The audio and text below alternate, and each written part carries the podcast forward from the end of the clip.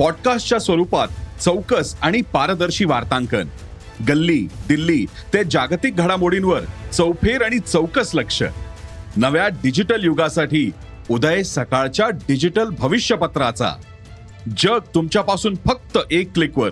भेट द्या ई सकाळ वेबसाईटला किंवा डाउनलोड करा सकाळ ऍप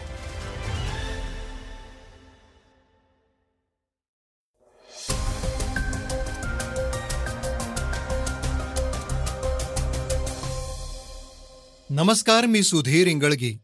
सकाळच्या पॉडकास्टमध्ये आपलं स्वागत आहे. आज पॉडकास्टमध्ये ऐकूयात भारताला मंदीचा फटका नाही. भारताची लोकसंख्या एक्केचाळीस कोटींनी कमी होणार. चीनपासून ब्रिटनला मोठा धोका पंतप्रधान पदाचे उमेदवार ऋषी सुनक यांचं टीकास्त्र. आणि चर्चेतील बातमीत ऐकणार आहोत धनुष्यबाण नेमकं कोणाचं हा वाद आता सर्वोच्च न्यायालयात. आता ऐकूया सविस्तर बातम्या. पॉडकास्टची सुरुवात करूयात महागाईच्या बातमीने.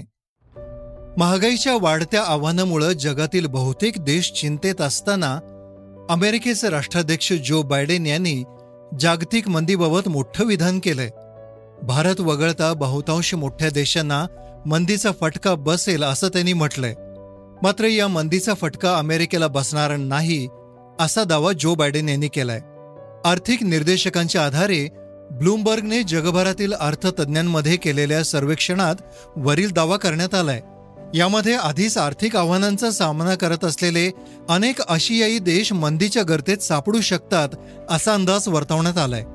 अमेरिकेचे अध्यक्ष जो बायडेन म्हणाले माझ्या मते अमेरिका सध्या मंदीत जात नाहीये मात्र अमेरिकेतील बेरोजगारीचा दर अजूनही इतिहासातील सर्वात कमी म्हणजेच तीन पूर्णांक सहा टक्के एवढा आहे. या सर्व परिस्थितीत आम्ही गुंतवणूक करणाऱ्यांच्या शोधात असल्याचं म्हटलंय.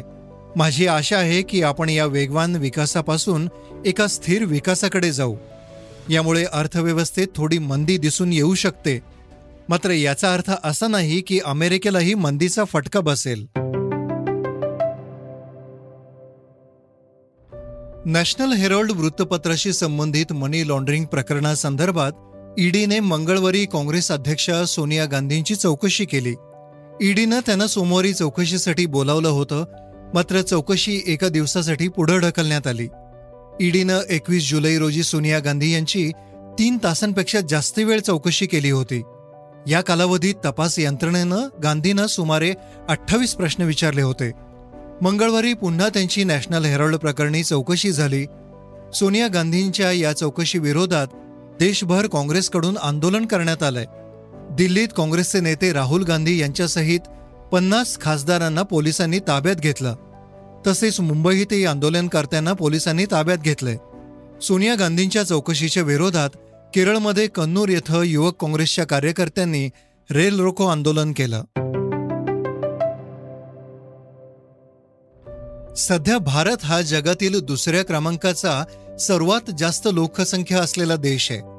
परंतु पुढील अठ्याहत्तर वर्षात भारताची लोकसंख्या एक्केचाळीस कोटींनी कमी होईल असा अंदाज आहे. स्टॅनफोर्डच्या संशोधनातून असं समोर आलंय की सन दोन हजार शंभर पर्यंत भारतातील लोकसंख्येची घनता ही कमी होण्याची अपेक्षा आहे. एवढंच नाही तर सन दोन हजार शंभरमध्ये चीनची लोकसंख्या आणखी कमी होण्याची शक्यता आहे. अठ्याहत्तर वर्षात चीनची लोकसंख्या केवळ चार कोटीने कमी होईल असं स्टॅनफोर्डच्या संशोधनातून समोर आलंय. जेव्हा लोकसंख्येची वाढ नकारात्मक असते तेव्हा त्या लोकसंख्येचे ज्ञान आणि जीवन स्थिर होते. परंतु ते देखील हळूहळू नाहीसे होते. अर्थात हा एक हानिकारक परिणाम असल्याचाही या संशोधनात सांगण्यात आलंय.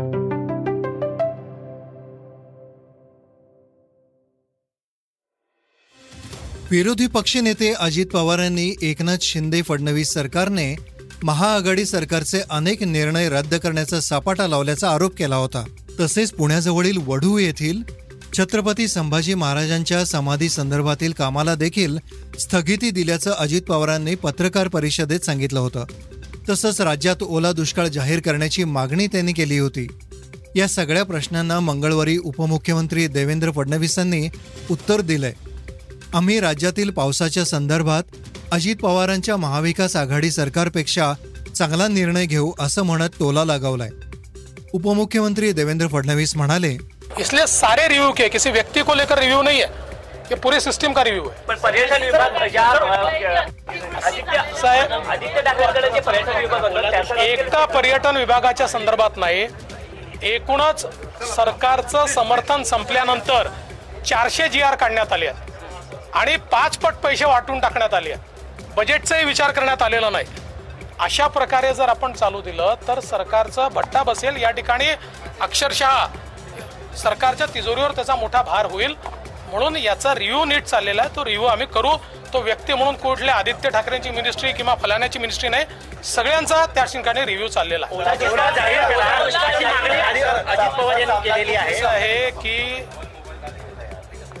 पावसाच्या संदर्भात अतिवृष्टीच्या संदर्भात सन्माननीय मुख्यमंत्र्यांनी बैठक घेतली आहे आढावा घेतलाय. याचा पुन्हा आढावा आम्ही सगळे घेणार आहोत. कारण एकदम हा निर्णय करावा लागतो. सगळ्या जिल्ह्यांचे जे काही सर्वेक्षण आहेत ते आमच्याकडे आता पोचत आहेत आणि त्याच्यावर आधारित आम्ही निर्णय निश्चितपणे करू. आणि सन्माननीय अजितदादांच्या सरकारने जो काही निर्णय केला होता त्यापेक्षा अधिक चांगला निर्णय कसा करता येईल असा प्रयत्न करू. ब्रिटनच्या पंतप्रधान पदाच्या निवडणुकीत आघाडीवर असलेल्या उमेदवार ऋषी सुनक यांनी थेट चीनवर टीकास्त्र सोडलंय. या शतकामध्ये चीनकडून ब्रिटनला आणि जगाची सुरक्षा आणि संपन्नतेचा मोठा धोका असल्याचं सांगत या देशाने भारतासह अमेरिकेलाही लक्ष केल्याचं म्हटलंय. सत्तेमध्ये आल्यानंतर आपण नेमके काय करणार याचा आराखडा सुनक यांनी ब्रिटिश जनतेसमोर मांडलाय. चीनच्या तांत्रिक आक्रमणाला पायबंद घालण्यासाठी नाटोच्या धर्तीवर मुक्त देशांची लष्करी आघाडी उभारण्याची घोषणाही त्यांनी केली आहे. दीपिका बॉलिवूडच्या चर्चित अभिनेत्रीपैकी एक आहे. तिच्या अभिनयाने अनेकांना ती भुरळ पाडते.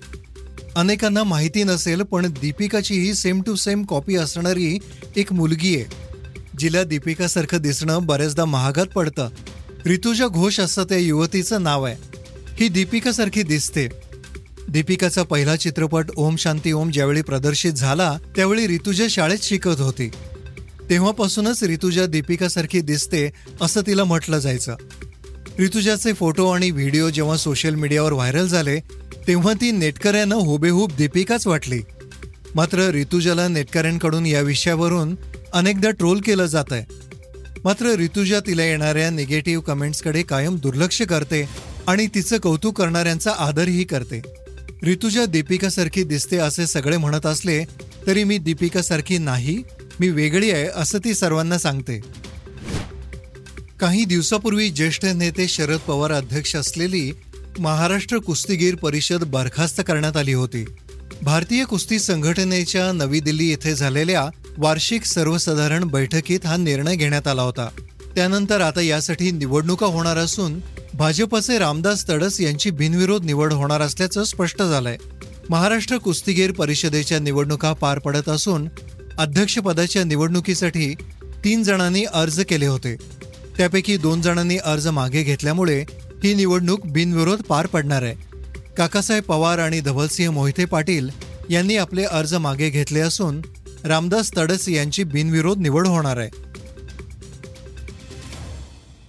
श्रोते हो आता चर्चेतील बातमी. महाराष्ट्रात राजकीय सत्ता संघर्ष थांबायचं नाव घेत नाहीये. शिवसेनेत एकनाथ शिंदे यांच्यासह चाळीस आमदारांनी बंड पुकारलं आणि भाजपाबरोबर युती करत सत्ता स्थापन केली. त्यानंतर खरी शिवसेना ही एकनाथ शिंदे यांची असल्याचा दावा केला. तसंच पक्षचिन्ह धनुष्यबाणावरही त्यांनी दावा केला. या संदर्भात निवडणूक आयोगासमोर सुनावणी गेली. मात्र शिवसेनेचे पक्षप्रमुख उद्धव ठाकरे यांनी याविरोधात सर्वोच्च न्यायालयाचं दार ठोठावलं. शिवसेनेत वर्चस्व कोणाचे आणि धनुष्यबाण या निवडणूक चिन्हावर अधिकार नेमका कोणाचा? या दोन मुद्द्यांवरील निवडणूक आयोगापुढील सुनावणी आक्षेप घेणारी याचिका सर्वोच्च न्यायालयाने दाखल केली. सरन्यायाधीश एन व्ही रामण्णा यांच्या पीठासमोर येत्या एक ऑगस्टला म्हणजे सोमवारी याबाबत सुनावणी होणार आहे.